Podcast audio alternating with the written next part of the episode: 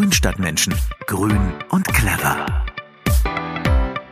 Es ist wieder soweit. Ich begrüße euch zu einer neuen Folge von Grünstadtmenschen. Grün und clever. Mein Name ist Karina und ich habe mir für den heutigen Podcast ein Thema ausgesucht, das bei Gärtnern und Pflanzenfreunden ganz oben auf der Liste steht. Die Vermehrung. Bei uns in der Mein Schöner Gartenredaktion sind Fragen zu Aussaat, Stecklingen und Staudenteilen an der Tagesordnung. Hat man eine Lieblingspflanze, will man wissen, wie man daraus mehrere machen kann. Hat man ein Lieblingsunkraut, will man verhindern, dass es mehr wird. Damit ihr in Zukunft besser wisst, wie die Vermehrungstricks der Pflanzen eigentlich funktionieren und wie wir sie für uns nutzen können, dazu nehmen wir uns dieses Thema heute mal genauer unter die Lupe. Vermehrung ist in der Natur ja so ungefähr das wichtigste Thema überhaupt. Denn wer sich nicht vermehrt, stirbt aus. Bei Säugetieren passiert die Vermehrung in der Regel durch Spermien und Eizellen. Die Gene des Vaters vermischen sich nach festgelegten Prinzipien und einer Prise Zufall mit den Genen der Mutter. Das ist hochkompliziert, aber auch großartig, denn so entsteht eine enorme Vielfalt an genetischem Material. Kinder sehen ihren Eltern zwar ähnlich, aber unterscheiden sich in unzähligen Aspekten von ihnen. Diese Unterschiede sind das, was Evolution ausmacht. Über viele Generationen setzen sich die besten Eigenschaften durch, die weniger nützlichen verschwinden. So passen sich Mensch und Tier flexibel an ihre Lebensbedingungen an. Eine Fortpflanzung ohne Partner ist bei Lebewesen höherer Ordnung auf natürlichem Weg nicht möglich. Bei den Pflanzen ist das ein bisschen anders. Die haben die Klontechnik schon lange für sich entdeckt. In der Botanik gehört die sogenannte vegetative Vermehrung zum Standardrepertoire. Habt ihr gewusst, dass, wenn ihr Stecklinge schneidet und einpflanzt, ihr tatsächlich genetisch identische Klone der Mutterpflanze herstellt? Ganz ohne Hightech und Labor. Also los, sehen wir uns mal an, auf welche verschiedenen Arten Pflanzen sich vermehren und wie wir diese Techniken bei uns im Garten praktisch einsetzen können. Fangen wir mal mit der genetischen. Bei Pflanzen sagt man generativen Vermehrung an. Das ist gemeint, wenn Pflanzen sich über Samen vermehren. Hier wird, ähnlich wie bei der sexuellen Vermehrung, das Erbgut von zwei Elternpflanzen neu kombiniert. Die Blüte der einen Pflanze wird mit dem Pollen einer anderen Pflanze derselben Art bestäubt. Die Mittlerrolle übernehmen meistens Bienen, Hummeln, Fliegen, Falter und andere Tiere. Oder ganz einfach der Wind. Aus der befruchteten Blüte entstehen Samen, die das Erbgut der Eltern tragen und eine völlig neue, einzigartige Pflanze hervorbringen. In ihr stecken Attribute beider Elternteile. Welche das allerdings sind, das ist Glückssache. Für Gärtner, die einen bunten Garten und eine vielfältige Natur lieben, genau richtig. Für Pflanzenzüchter, Bauern und den Handel ist das allerdings nicht so toll. Denn Jungpflanzen, denen man nicht ansieht, ob sie die gewünschte Größe, Krankheitsresistenz oder Farbe mitbringen, lassen sich schwer verkaufen. Für den Handel sollen die Früchte möglichst gerade sein, die Blüten groß, die Pflanzen standfest und gesund. Und so war es seit jeher eines der größten Hobbys der Menschheit, durch aufwendige Zucht genau die Art Pflanze zu erzeugen, die man sich eben vorgestellt hat. Egal ob besonders ertragreiches Getreide oder Blumen mit einer bestimmten Blütenfarbe. Durch jahrelanges Kreuzen, Auslesen und Neukreuzen von Elternsorten wurden Pflanzen zur gewünschten Perfektion geführt. Das Problem bei Samen ist aber folgendes. Nur die aus dieser einen bestimmten Zucht hervorgegangenen Pflanzen aus dem Samentütchen erreichen die vollendete Schönheit, die auf der Tüte abgebildet ist. Wenn die Pflanze sich im Garten danach immer wieder selbst aussehen, kann es passieren, dass sie im Laufe der Jahre ihre besonderen Eigenschaften wieder verlieren. Denn mit jeder neuen Generation nähern sich Zuchtpflanzen wieder mehr und mehr der Wildform an. Wenn man das nicht möchte, muss man sogenannte samenfeste oder samenechte Sorten wählen. Nur bei diesen Pflanzen bleiben die Eigenschaften auch bei Selbstaussaat in den Folgejahren erhalten. Wenn man will, dass Pflanzen von Jahr zu Jahr genau gleich bleiben, kann man sich einer anderen Vermehrungsmethode bedienen, der vegetativen Vermehrung. Hier erschafft man aus einer Mutterpflanze mehrere genau gleiche Ableger. Sie teilen sich das Erbgut mit der Ursprungspflanze, und zwar zu 100 Prozent. Nimmt man Stecklinge von Pflanzen, vermehrt sie aus ihrem Rhizom, aus Sprossen oder Knollen, dann schafft man damit Abbilder der Ursprungspflanze, die alle deren Eigenschaften tragen. Weil aber nur eine einzige Pflanze beteiligt ist, nennt man die vegetative Vermehrung auch asexuelle Vermehrung.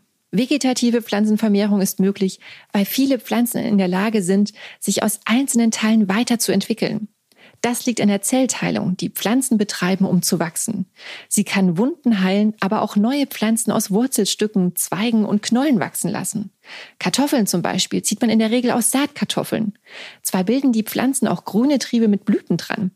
Die werden aber heutzutage nur noch genutzt, um neue Kartoffelsorten durch Kreuzung zu züchten. Wer Kartoffeln ins Beet setzt, hat sich eine bestimmte Sorte ausgesucht. Und die entwickelt sich aus der Saatkartoffel, die man in die Erde legt. Wer im Herbst 30 Kartoffeln aus dem Beet ausgräbt, findet 30 genetisch identische Knollen. Alle 30 haben die gleiche Farbe, schmecken gleich und haben das gleiche Kochverhalten. Dass die eine vielleicht eine Beule hat und die andere eine Delle, dass manche groß und manche klein sind, liegt nur an den Einflüssen der Umgebung, also der Erde, der Wasser- und Nährstoffversorgung. Innen drin sind sie identisch mit der ausgelegten Saatkartoffel. Auch Wein, Äpfel und Erdbeeren werden so gut wie immer aus Stecklingen und Ablegern gezogen.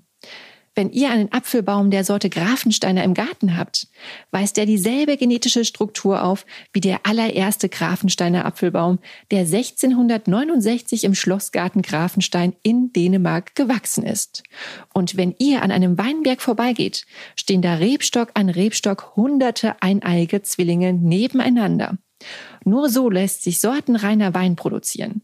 Wären die Rebstöcke nämlich nicht genetisch identisch, würde jede Flasche Wein anders schmecken. Spannend, oder?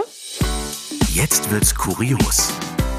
Bei der Pflanzenzucht macht der Mensch sich das Klonverhalten von Pflanzen wirtschaftlich zunutze. Viele Pflanzen bilden aber auch selbstständige Klone und breiten sich auf diese Weise aus. So sichern sie ihr Überleben, auch wenn keine anderen Pflanzen derselben Art zur Bestäubung in der Nähe sind. Die häufigste Form des sich selbst Klonens passiert über Wurzelausläufer. Die Pflanze treibt ihre Wurzel ein Stück durch die Erde, wo sie irgendwo wieder an die Oberfläche tritt und aus ihr eine neue Sprossachse wächst. Man kennt das Prinzip von Maiglöckchen, Pfefferminze, Essigbaum oder Giersch. Auf diese Weise können ganze Areale von einer einzigen Pflanze besiedelt werden. Die größte bekannte natürliche Klonkolonie ist ein 43 Hektar großer Wald aus Zitterpappeln im US-Bundesstaat Utah. Ihr Name lautet Pando, was übersetzt so viel bedeutet wie Ich breite mich aus. Ein sehr passender Name. Im Laufe ihres unfassbar langen Lebens hat sich die Zitterpappel-Klonkolonie immer wieder selbst erneuert. Heute zählt der Wald etwa 47.000 Bäume, die nicht nur untereinander alle genetisch gleich sind, sondern auch mit der allerersten dort angesiedelten Zitterpappel, die vor 14.000 Jahren ihren ersten Ausläufer losgeschickt hat. Faszinierend, oder? Die vegetative Vermehrung von Pflanzen spielt in unserer Welt eine große Rolle im industriellen Anbau. Für die Lebensmittelproduktion genauso wie für den Zierpflanzenhandel werden gerne vegetative Vermehrungsmethoden gewählt. Denn so weiß man genau, was man von den Jungpflanzen zu erwarten hat. Wer Zierpflanzen vegetativ vermehrt, kann genau planen, welche Blütenfarbe und Größe sie haben werden, welches Blattmuster und welche Wuchsform. Wenn man als Baumschule oder Gärtnerei Pflanzen verkaufen will, ist das essentiell. Denn welcher Hausbesitzer kauft schon gerne einen Überraschungsbaum für seinen Vorgarten? Denn vielleicht bleibt er ja klein, vielleicht wird er groß, vielleicht hat er Früchte, vielleicht auch nicht. Hm, wer weiß. Das wäre schon irgendwie unpraktisch. Als Hobbygärtner kann man die Pflanzenvermehrung durch Klonen genauso nutzen. Hat man eine Lieblingspflanze im Garten stehen und möchte gerne mehr von ihr, bietet es sich an, sie über Stecklinge zu vermehren. Das klappt nicht bei allen Pflanzen, aber bei den meisten Gehölzen funktioniert's gut.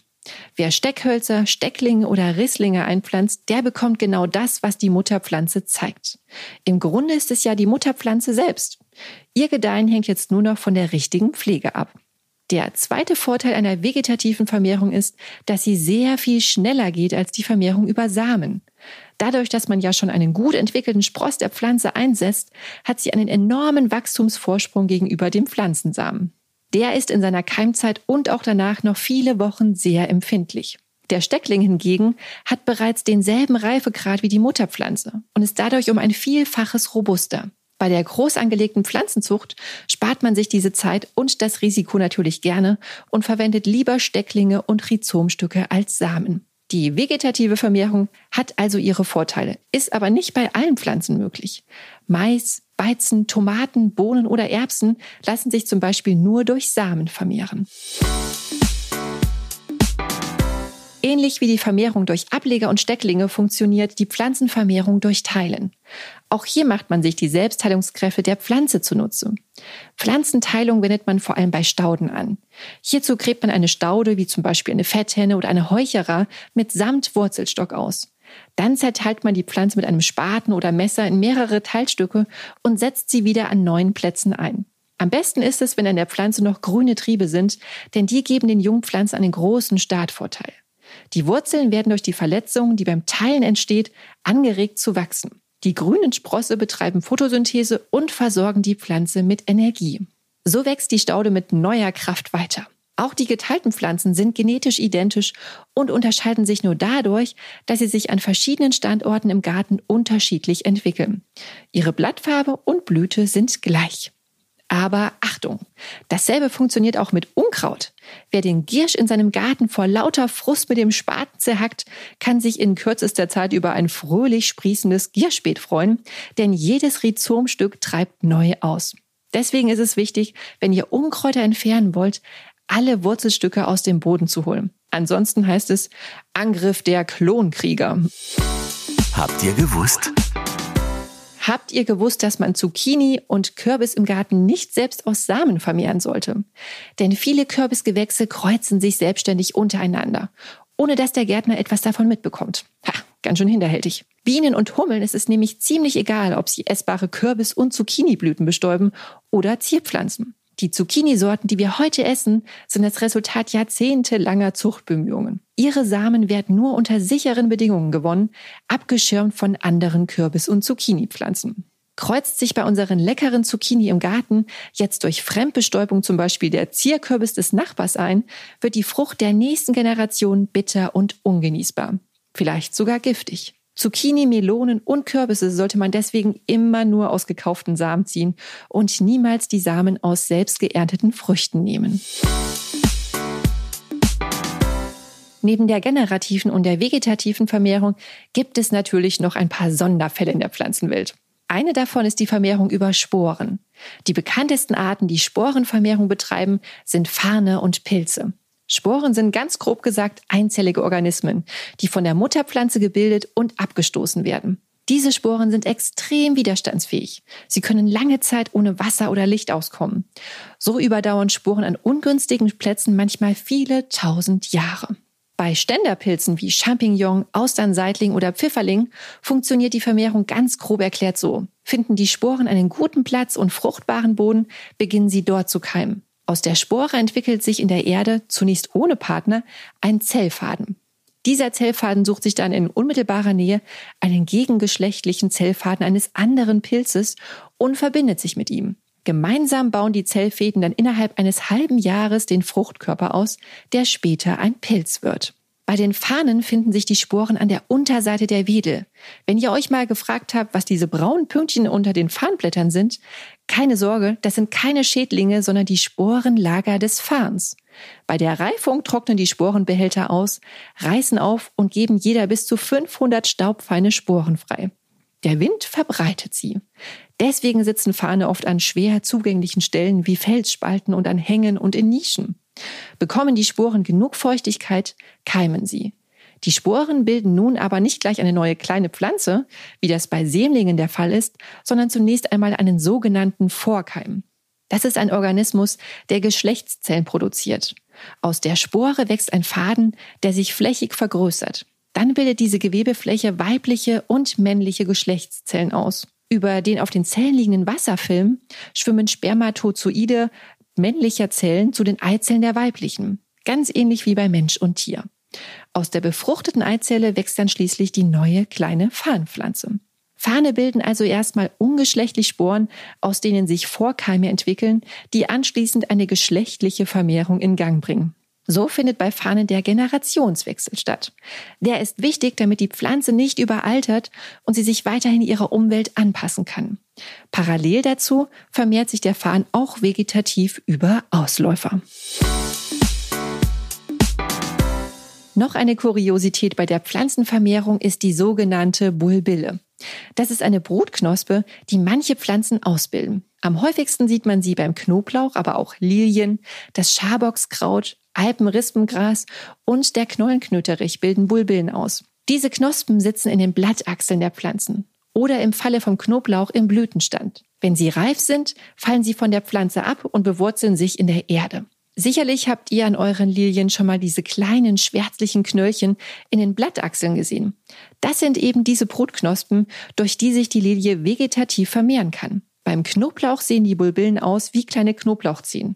Sie entstehen, wenn man den Knoblauch blühen lässt. Am Ende des Blütenschafts bildet sich dann eine Kugel aus vielen kleinen Knoblauchknubbeln. Steckt man die in die Erde, entwickelt sich daraus zuerst eine einzelne runde Knoblauchzehe. Aus der wächst dann schließlich im nächsten Jahr eine komplette Knoblauchknolle heran. Auch die Vermehrung über Bulbillen ist vegetativ, benötigt also keine zweite Pflanze. Die aus den Bulbillen entstehenden Gewächse sind identische Klone der Mutterpflanze. Nimmt man also Bulbillen von der Knoblauchpflanze Gisela, so nenne ich sie jetzt mal, und setze sie im Beet ein, dann erntet man zwei Jahre später zehn von Gisela, der Knoblauchpflanze. Und setzt man von diesen zehn wieder welche ein, erntet man im nächsten Jahr wieder Gisela. Und das, obwohl man die gesamte Knoblauchpflanze bei der Ernte aus der Erde zieht. Die einzelnen Pflanzen verschwinden, ihr Genpool bleibt bei der vegetativen Vermehrung aber stets erhalten. Und das geht theoretisch für immer so weiter. Die Knoblauchzehe Gisela kann über diesen Weg vollkommen unverändert Tausende von Jahren alt werden. So wie die Klonkolonie Pando, die Zitterpappeln, ihr erinnert euch. Praktisch endet der Weg von Gisela nur dann, wenn der Gärtner sich entscheidet, mal eine andere Sorte anzupflanzen oder sich bei der Blüte zufällig eine weitere Knoblauchsorte einkreuzt. Auf den Punkt gebracht.